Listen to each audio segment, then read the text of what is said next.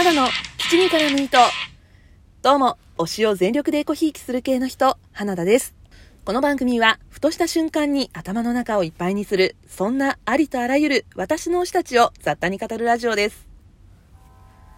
前回に引き続き、ラジオトーク内のトーカーさんが企画したものに参加する形のトークになりますが、今回は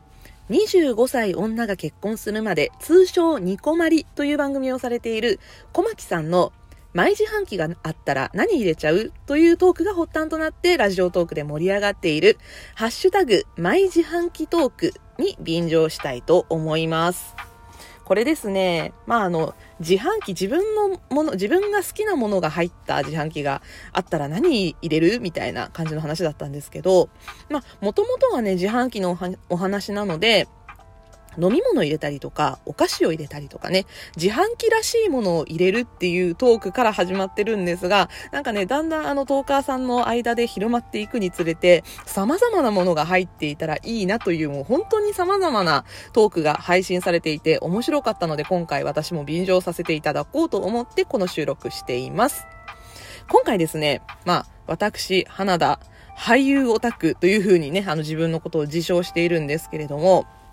まあ、俳優オタクであり、国内ドラマや邦画、まあ、洋画も見るみたいな感じのね、映画好きが欲しいものを詰め込んだ毎自販機、何がいいかなっていうところで考えた、私の欲しい毎自販機というのが、サブスクリプションサービス自販機です。まあ、どういうことかって言いますと、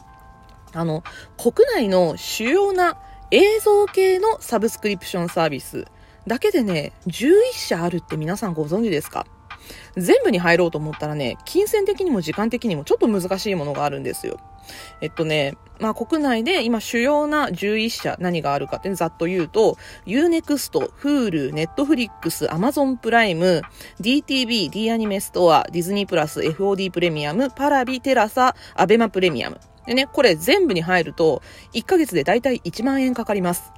ね。だからさ、まあ、見る時間もないし、でね、あの、各サブスクで被ってる作品っていうのも結構あるので、全部入ったら若干もったいないのかなっていうのもね、あるし、まあ、何よりね、見る時間そんなにいっぱいないじゃないですか。だけど、たまに、あのサブスクにしか入ってない作品があるんだけど、あれをどうしても見たいでも、サブスクにしか入ってないし、その辺の近所のツタヤさんとかで借りることもできない。どうしようみたいなのがね、ままあるんですよ。あの、映像系が好きだと。あの、それぞれのサービスの旨味だったり強みをピンポイントで使いたい時ってあるんですよね。そういう時にこの映像系サブスクリプション、言えてない。映像系サブスクリプションサービス自販機あったらいいなって思ったんですよ。で、まあ私実際ですね、現在、Hulu、Netflix、Amazon プライムビデオ、パラビの4社に加入をしてるんですね。入りすぎなんだけどさ。ああの、入ってるんですけど、まあ、ね、あの、一応、11社全部入ったサブスク自販機があったら、ここが美味しいよっていうのをね、ここから紹介していきたいと思います。まずね、あの、サブスク初心者さんで、できるだけたくさんの作品を見たいっていう人には、私は Unext をおすすめしてます。自分入ってないんだけどね。あこの Unext ね、まあ、若干高いんですよ。月額の利用料金が、えっと、1990円なので、あの、映像系サブスクリプションサービスの中では一番月額料金が高いです。ただ、まあ、約21万本以上、つまり、えっとね、本数が非公開のサブスクもあるんですけど、公表されている映像系見放題対象作品数っていうのは、Unext が国内のサブスクでトップです。なので、まあ、見放題の作品が多い。で、それとか、あと、動画以外にも、雑誌、コミック、書籍も読めるっていうサービスがくっついているので、まあ、その辺のサービスを2つ3つ契約することを考えたら、まあ、1990円、高くはないんじゃないかなと思える、そんなサービスです。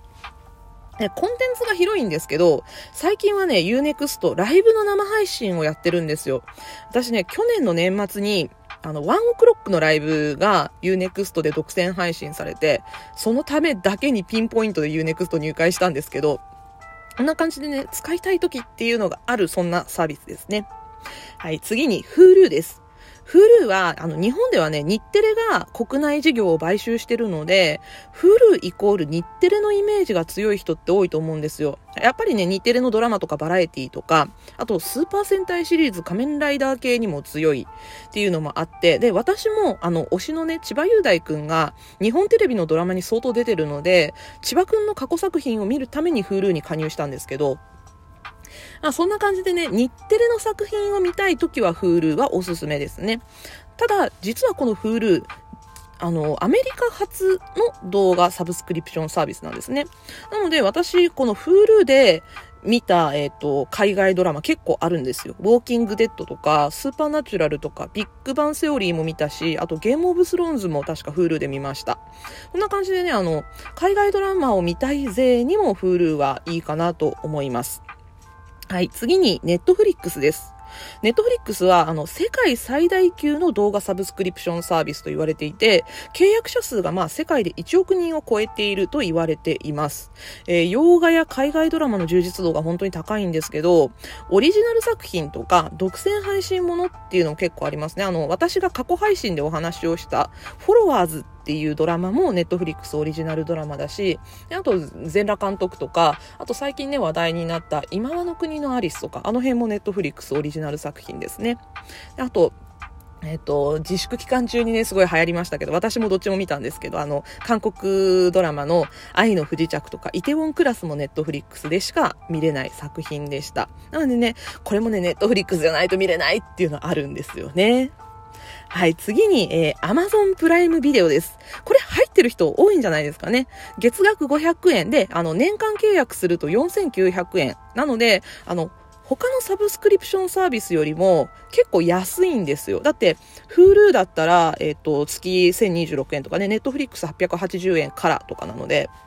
割と安いんですけど、あの、アマゾンのお買い物の送料が無料になったりとか、あとアマゾンミュージックが使えたりとかね、あの、このラジオもアマゾンミュージックで聞けますけど、配信があるので。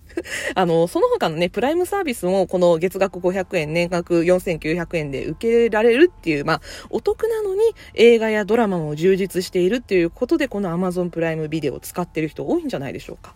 でね、あの、ラジオトークでも流行しましたけど、バチェロレッテ。あとね、バチェラーシリーズとか、この辺も一躍ブームになりましたが、あと、えー、ドキュメンタルとかね、地上波にない大掛かりなオリジナルバラエティ系番組が人気で、人気があるというところでも、この Amazon プライムビデオね、まあ注目を集めているコンテンツですね。はい、そして続いて DTV です。DTV ね、あの、ドコモの D がついてるので、ドコモユーザーしか入れないんじゃないかって思ってる方いらっしゃるかもしれませんが、ドコモユーザーじゃなくても使えます。で、ここは私はあの、動画サービスとしては、あの、カラオケとかミュージックビデオ、ライブ映像が見れるっていうのがまあ強みじゃないかなと思います。音楽好きには嬉しいサブスクですね。あと、オンライン試写会だったりとか、各種イベントなど、ユーザー向け特典が多いイメージなんですが、ここもね、あの、Amazon プライムビデオと同じで、安いんですよ。月額550円というね、安価な金額で楽しめるので、あの、あんまりコストをかけたくない、でもサブスク使いたいっていう人にはおすすめです。で次に、えー、同じドコモがやっている D アニメストア。ここはですね、えー、アニメとか2.5次元舞台、声優さんのラジオとかね、あの、アニメや漫画を中心としたコンテンツが好きなオタクには、まあ、充実度の高いラインナップになっています。あの、DTV の方にもアニメはあるんですけど、で、他のコンテンツにもね、あの、Hulu とか Netflix とかアマプラとかにもあるんですけど、こっちはね、D アニメストアは、新作アニメが入るのが早いんですよ。なので、最新アニメを見たい人には D アニメストアがいいかもしれないですね。で次にディズニープラスです。ここはね、最近できたばっかりのサブスクなんですけど、ディズニー、ピクサー、スター・ウォーズ、マーベル、ナショナルジオグラフィックが専門のサブスクです。アナ雪とか、トイ・ストーリーとか、アベンジャーズとか、まあ、こういうね、あの、人気作品だけではなくって、あの、ディズニープラスのオリジナル作品もあるんですよ。あの、先日劇場公開予定だったソウルフルワールドっていう作品が劇場公開をやめて、ディズニープラスで独占配信をされて話題にもなったんですが、今後もね、ディズニープラス独占配信作品がたくさん出るらしく、私ね、あの、ピクサーのあの、車のアニメ、カーズがすごい好きなんですけど、カーズのね、スピンオフが今度、秋だったかな、ディズニープラスで配信されるらしくって、私実はここ、今一番入りたいサブスクなんですよね。ここもね、ピンポイントで使えたら、だから自販機に入ってたらいいなって思うんですけど。はい。で、あとはね、FOD プレミアム、パラビ、テラサ、アベマプレミアムと続くんですが、この辺はあの、テレビ局が噛んでいる。なので、地上波が見れるサブスクになっています。FOD プレミアムはフジテレビ。で、パラビは TBS、テレ東、あとワウワウ。で、テラサはテレビ朝日。で、アベマプレミアムも、あの、テレ朝が噛んでいますが、アベマプレミアムはちょっと特殊で、あの、サイバーエージェントってあの、アメーバブログの会社とテレ朝が、まあ、提携をして一緒にやっている、半分テレビ局みたいなところで、恋愛リアリティショーとか、あとドラマもね、オリジナル番組を作ってるので、ここもね、ピンポイントで見たい時あるんですよ。あの、私が好きだった、もう亡くなっちゃった枠なんですけど、テレビ朝日の土曜ナイトドラマ枠のスピンオフはね、アベマがやってました。あとね、私あの、今、えっと、火曜日のね、10時のドラマ、ボス恋にハマってますけど、あの、スピンオフのね、ツン恋がパラビで独占配信されたりとかね、あの、ドラマのスピンオフ独占配信があるサブスクは本当にね、ピンポイントで見たいので、ね、あのー自販機にね、入っててね、こう、チャリンとお試しできればいいなぁなんて思います。あ、そんな感じでね、11社ざっくり紹介しましたが、あのドラマ、映画、ああのサブスクちゃん入ってないって時に、1日お試しで自販機にチャリンってお金を入れるだけでね、ちょっとサブスクお試しで使えるようになるといいよねっていうような妄想のお話でした。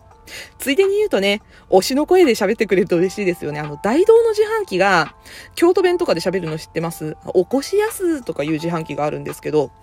そんな感じでね、お金入れた時に、今日はこの映画がおすすめ、このサブスクで見れるよとかね、なんかあの俳優さんの声とかで喋ってくれるとめっちゃ嬉しいなっていう妄想をここで付け加えておきます。というわけで、えー、今回は俳優オタクが考える、えー、サブスクリプションサービスの自販機のお話でした。以上、ここまでお相手は花田でした。バイバイ。またね